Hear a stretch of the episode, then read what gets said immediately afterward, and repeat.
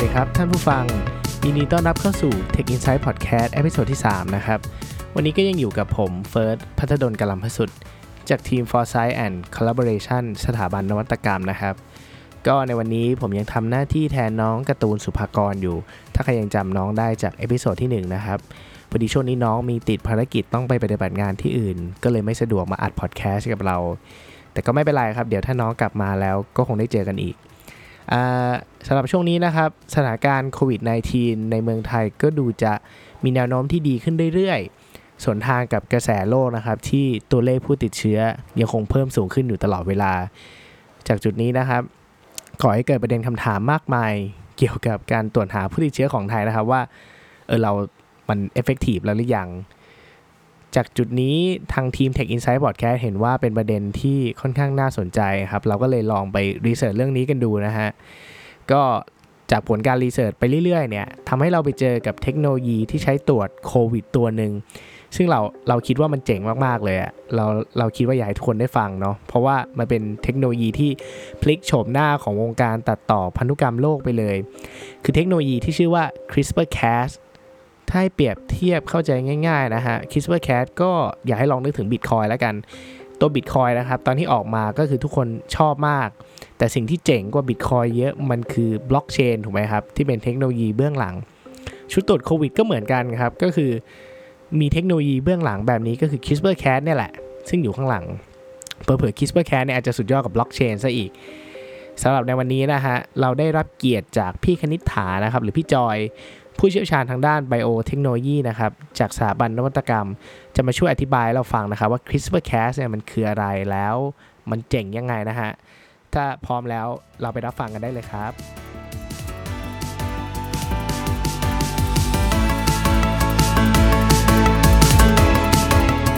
สวัสดีครับพี่จอย สวัสดีค่ะ ครับก็อ่าเดี๋ยวอย่างแรกเลยอาจจะรบกวนพี่จอยช่วยแนะนำตัวหน่อยนะฮะ ค่ะ ก็ชื่อคณิษฐานะคะจริยาชวลิตก็คือจริง ๆ แล้วเนี่ย ตอนนี้เราเป็นนักอ่าตำแหน่งละกันเนาะก็คือเป็นครับพนักงานวิเคราะห์และวางแผนเนาะแต่ว่าที่ผ่านมาเนี่ยก็คือก่อนหน้านี้จอยเนี่ยเป็นนักวิจัยนะคะ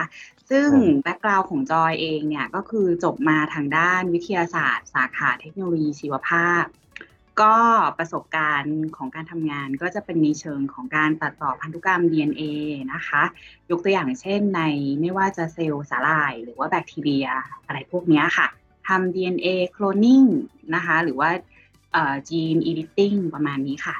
ครับผมขอบคุณมากครับ โอเคครับ งั้นเดี๋ยวเรามาเริ่มกันเลย จากที่ผมได้เกริ่นให้คุณผู้ฟังฟังไปตอนแรกนะว่าวันนี้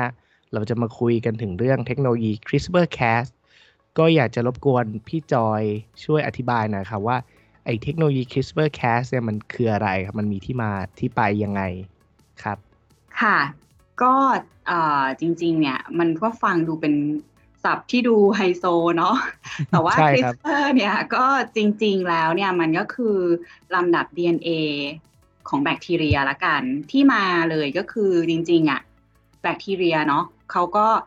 เป็นสิ่งมีชีวิตอย่างหนึ่งที่เหมือนคนนี่แหละ เวลาที่เขาถูกโจมตีด้วยสิ่งแปลกปลอมเขาก็มี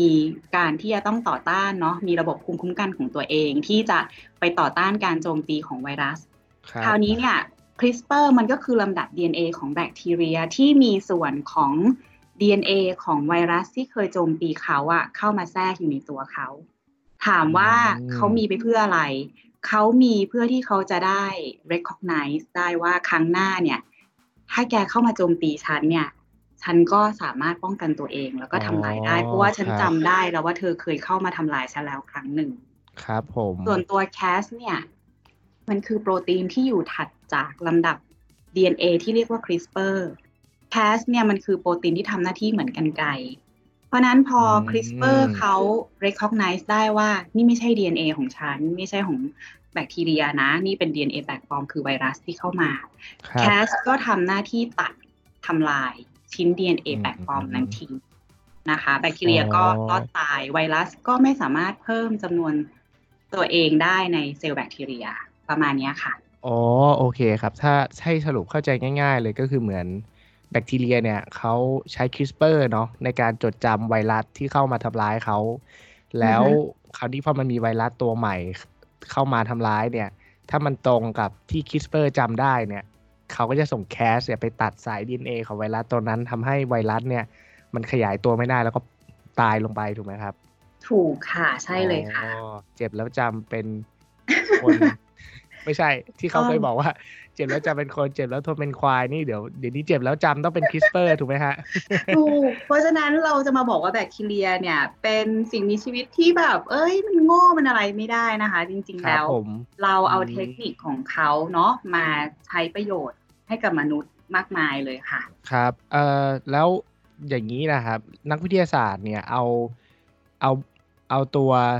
รูปแบบการทำงานของแบคทีเรียนะครับ ที่ใช้ CRISPR-Cas เนี่ยมาใช้มาประยุกต์ใช้ยังไงอะครับ ค่ะก็จริงๆ พอนักวิทยาศาสตร์เขาเห็นว่า เฮ้ยมันมันมันมันเจ๋งนะเออแบคทีเรียมีกลไกเนี้ยเขาก็เลยมองว่าถ้าอย่างนั้นเนี่ยเวลาที่เราต้องการจะแก้ไขลำดับ DNA อะไรก็ตามที่มันอาจจะเป็น DNA ที่ผิดปกติลำดับ เบสผิดปกติไปเนี่ยครับมันก่อให้เกิดโรคทางพันธุกรรมในคนหรือว่าไม่ว่าจะเป็นในพืชหรืออะไรก็ตามที่เราต้องการแก้ไขเนี่ยครับเราก็สร้าง DNA ขึ้นมาอืมนะคะ ที่มันจะไปจะไปจับกับตำแหน่งที่เราต้องการแก้ไขครับนะคะ หลังจากนั้นเนี่ยเราก็เอาตัวแคสมาต่ออืมเพราะฉะนั้นเนี่ยพอเราใส่เข้าไปใน เซลล์ที่เราต้องการแก้ไขเซลล์ DNA ที่เราต้องการแก้ไขมันก็จะไปแก้ที่ตำแหน่งตรงนั้นครับนะอ๋อ ถ้าให้ผมสรุปก็คือ เหมือนว่าเราอยากเปลี่ยนพันธุกรรมของสิ่งมีชีวิตอะไรก็ตาม เราก็สร้าง DNA ขึ้นมา แล้วใช้ตัวแคสเนี่ยไปจับ แล้วก็ตัวแคสนะครับจะทำหน้าที่เอา DNA ตัวใหม่เนี่ยไปสลับสับเปลี่ยนกับตัวเก่าที่เราไม่ต้องการ แล้วใส่ตัวใหม่เข้าไปแทน ประมาณนี้ไหมฮะ ใช่ค่ะ ถูกต้องเลยค่ะอ๋อครับผม คราวนี้เนี่ยเออเห็นพอดีตอนที่ผมได้ไปรีเสิร์ชมาครับ เห็นว่าทุกคนพูดเหมือนกันหมดเลยว่าตัว CRISPR-Cas เนี่ยมันเป็นเทคโนโลยีที่เปลี่ยนโฉมวงการการตัดต่อพันธุกรรมไปเลย อย่างนี้หมายความว่า ไอ้เทคนิคยุเดิมที่เราเคยใช้มาครับ มันมันแบบว่ามันแตกต่างยังไงทำไม CRISPR มันเข้ามาแล้วทุกอย่างมันถึงแบบโอ้โหเปลี่ยนไปหมดเลยอะไรเงี้ยครับอยากให้รบกวนลองอธิบายประเด็นนี้ให้ฟังหน่อยครับ อืมค่ะ ก็ง่าย ๆเลยเนี่ย คือเมื่อก่อนเนาะจริง ๆอะ เราก็อยากจะแบบ เออ เราเคยเห็นยกตัวอย่างง่ายๆ คือข้าวโพดอย่างเงี้ยครับเออเมื่อก่อนมันเป็นแบบพันธุ์ที่แบบ เอ้ย มันไม่ค่อยหวานเลย หรือว่ามันทนแรงก็ไม่ได้ทนโรคพืชก็ไม่ได้ยกตัวอย่างนะคะครับเพราะฉะนั้นเนี่ย เมื่อก่อนเขาก็ทำยังไงเขาก็เอาเมล็ดพันธุ์มันมาฉายแสง UV อืมถูกไหมคะ ครัคบราวเนี้ยเขาก็เป็นการที่พูดได้ง่ายๆว่าเป็นสุ่มละกัน ไม่รู้หรอกว่าฉายแสงไปแล้วเนี่ย DNA ตำแหน่งไหนของในในเซลล์ของข้าวโพดเนี่ย มันจะเปลี่ยนแปลงแล้วทำให้คุณสมบัติมันดีขึ้นอ๋อหวานขึ้น ทนครับโรคขึ้นหรือว่าทนแรงได้ อันเนี้ยไม่รู้เลย เพราะฉะนั้นเนี่ยฉายแสงไปเราก็ต้องทำแบบเหมือนการทดลองไปอะค่ะ เสร็จแล้วเราก็ เอามาดูซิว่าอ่าเมล็ดพันธุ์ที่หลังจากถูกฉายแสงแล้วเนี่ยเซลล์นั้นอะมันมีการเจริญเติบโตได้คุณสมบัติที่ดีขึ้นอย่างที่เราต้องการหรือเปล่า ครับไหมคะ เพราะฉะนั้นเนี่ยเราก็ค่อยมาดูอีกทีนึงว่า อ๋อ ถ้าเกิดเราได้พันธุ์ที่ดีที่ตรงกะต้องการเลยว่ามันดีขึ้นเนี่ย เราค่อยไปดูอีกทีนึงว่า DNA ตำแหน่งไหนที่มันเปลี่ยนแปลงไป ครับผมแสดงว่า DNA นั้นน่ะมีความสำคัญในการกำหนดคุณสมบัติที่ให้ได้มาที่เราต้องการอืมแต่ครับ CRISPR เนี่ย มันเป็นเทคนิคที่เราสามารถที่จะไปบังคับได้อะค่ะว่า อ๋อเรารู้แล้วว่า DNA ตำแหน่งเนี้ย มันเป็นตัวที่จะกำหนดคุณลักษณะที่จะทำให้มันเนี่ย แข็งแรงขึ้น ทนโรคได้ หรือว่าควบคุมในเรื่องของความหวานหรืออะไรของพืชเนี่ย เราก็ไปเปลี่ยนที่ตำแหน่งตรงนั้น ถูกไหมคะโอเคเพราะฉะนั้นครับใช่ เพราะฉะนั้นเนี่ย เราก็ไม่ต้องมานั่งสุ่ม หลายรอบ แล้วก็มาคัดเลือกกันที่ปลายทางว่าพันธุ์ไหนที่ใช่ แต่เรากำหนดตั้งแต่แรกเลย อ๋อโอเคครับ ก็ถ้าตามที่ผมเข้าใจเนาะมันเหมือนว่าแต่เดิมเนี่ย เทคนิคแสงฉายแสง UV แล้วให้มันกลายพันธุ์เนะครับ มันเหมือนการซื้อหวยเนาะแต่พอเป็น CRISPR เนี่ยครับ คือเราอยากได้ DNA แบบไหนเราก็เข้าไปจิ้มเลือกเหมือนซื้อของเลยถูกค่ะใช่ครัค่ะบหมายความว่ากระบวนการต่างๆ มันก็จะรวดเร็วแล้วก็มีความแม่นยำขึ้นถูกไหมฮะ?ใช่ค่ะ อ๋อโอเคครับโอ้โฮเข้าใจมากขึ้นเลย คราวนี้ ก็ตอนแรกผมก็เกริ่นไปเหมือนกันว่าตัว CRISPR-Cas เนี่ยมันเป็นหนึ่งในเทคโนโลยีเบื้องหลังของชุดตรวจโควิด คราวนี้เนี่ยเออผมก็สงสัยว่าแล้วตัว CRISPR-Cas เนี่ยครับฟังจากหลักการมาแล้วเนี่ยมันดู มันดูเป็นเรื่องของการตัดต่อพันธุกรรมเนาะแล้วมันเอาเข้ามาช่วยในการตรวจโควิดได้ยังไงอะครับ?อาจจะรบกวนอธิบายอันนี้ให้ฟังหน่อยครับพี่จอยก็อ่า ง่าย ๆเลยคือตัวตัว CRISPR-Cas เนี่ยนะคะครับเทคนิคเขาเนี่ยคือการจำตำแหน่งที่ต้องการถูกไหมคะ?หลังจากนั้น Cas ก็เป็นโปรตีนที่มาตัด เพราะฉะนั้คนรับเขาก็เอามาแอพพลายในแง่ที่ว่าอย่างตัวโควิด -19 ซึ่งเป็นไวรัสเนาะมันครัก็บผคือม DNA แปลกปลอมที่มันไม่ได้มีอยู่ในร่างกายเราอยู่แล้วอืคราวเนี้ยมตัว CRISPR-Cas เนี่ยเขาก็ใช้เทคนิคที่เขาก็จำลอง ลำดับ DNA ของไวรัสโควิด -19 ที่เราต้องการ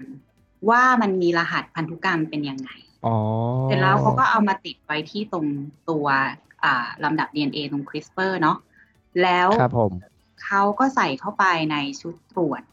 ของเราเนาะเวลาเรามีแซมเปิลมาปุ๊บเนี่ย แล้วมันเจอ CRISPR มันจับได้ว่าในเนี้ยมี DNA ของไวรัสอยู่นะ ครั Cas บเนี่ยมันก็จะทำการตัดตำแหน่งนี้ ซึ่ง Cas ที่เขาใช้กันในตอนนี้ชุดตรวจเนี่ยมันคือ Cas 13อ๋ออ่า ซึ่งโปครรัตีบนตัวเนี้ยมันมีหน้าที่ในการตัดเสร็จปุ๊บมันก็จะไปตัดตำแหน่ง DNA ข้างๆ ซึ่งเราทำอะไรไว้ เราเอาโปรตีนที่ทำหน้าที่เรืองแสงอะเชื่อมติดไว้ค่ะอ๋อพอมันไปตัดปุ๊บ โปรตีนเรืองแสงมันก็ทำงานโอ้ มันก็เลยมีการเรืองแสงขึ้นมา เพราะนั้นเราก็เลยสามารถที่จะอ่านผลได้ว่าคนเนี้ยมีผลบวก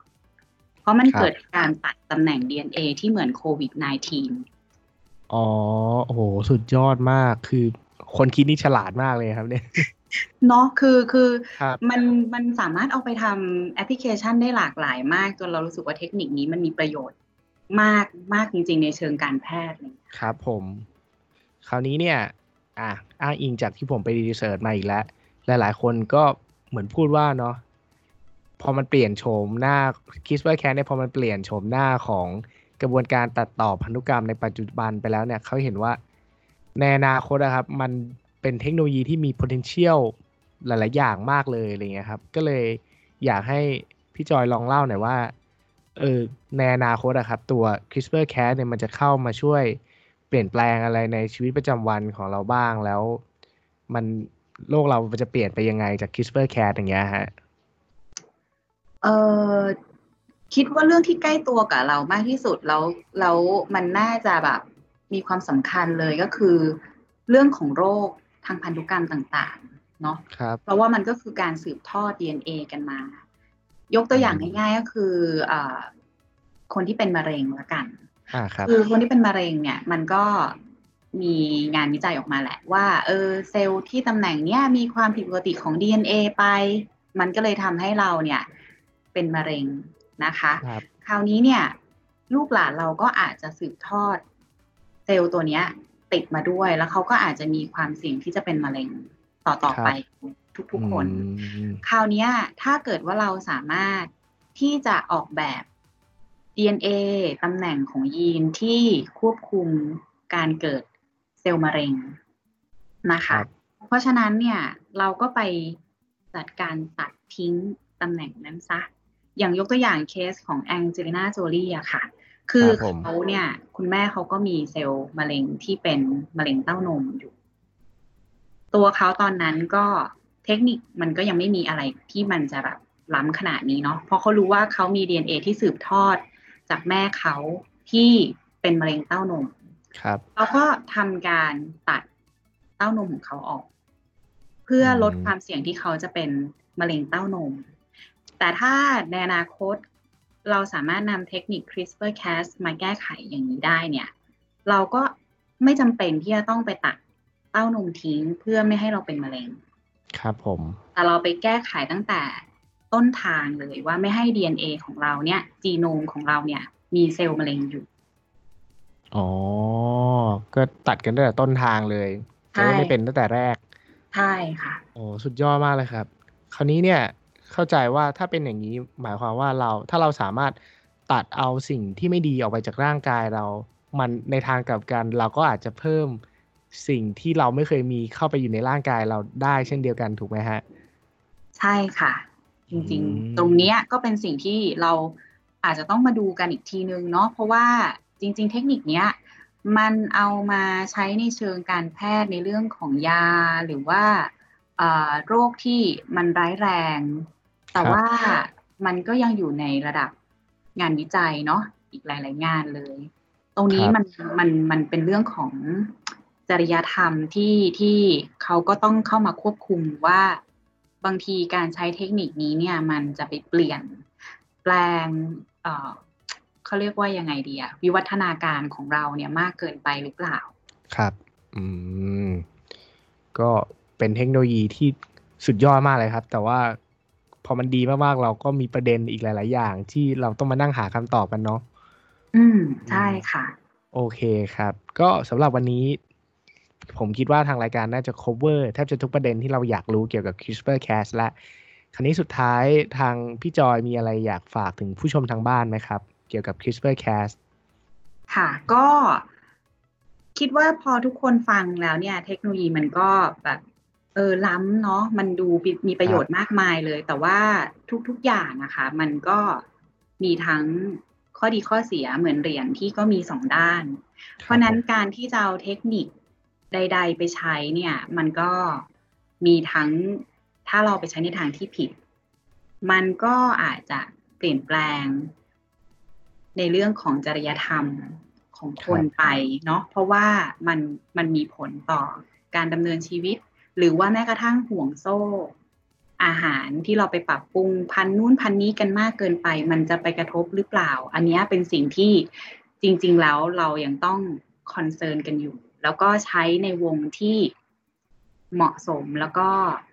เอ่อพูดง่ายๆว่าเป็นประโยชน์สูงสุดกับคนเท่านั้นจริง ๆ ดีกว่าค่ะ ครับผม โอเคครับ ยังไงวันนี้ทางรายการ Tech Insight ก็ต้องขอขอบคุณพี่จอยมากนะครับ ที่ให้เกียรติมาเอ่อช่วยอธิบายให้เราเข้าใจเกี่ยวกับเรื่อง CRISPR Cas ครับ ก็สำหรับวันนี้ สวัสดีครับพี่จอย ค่ะ ขอบคุณมากนะคะน้องคเฟิรัร์นบ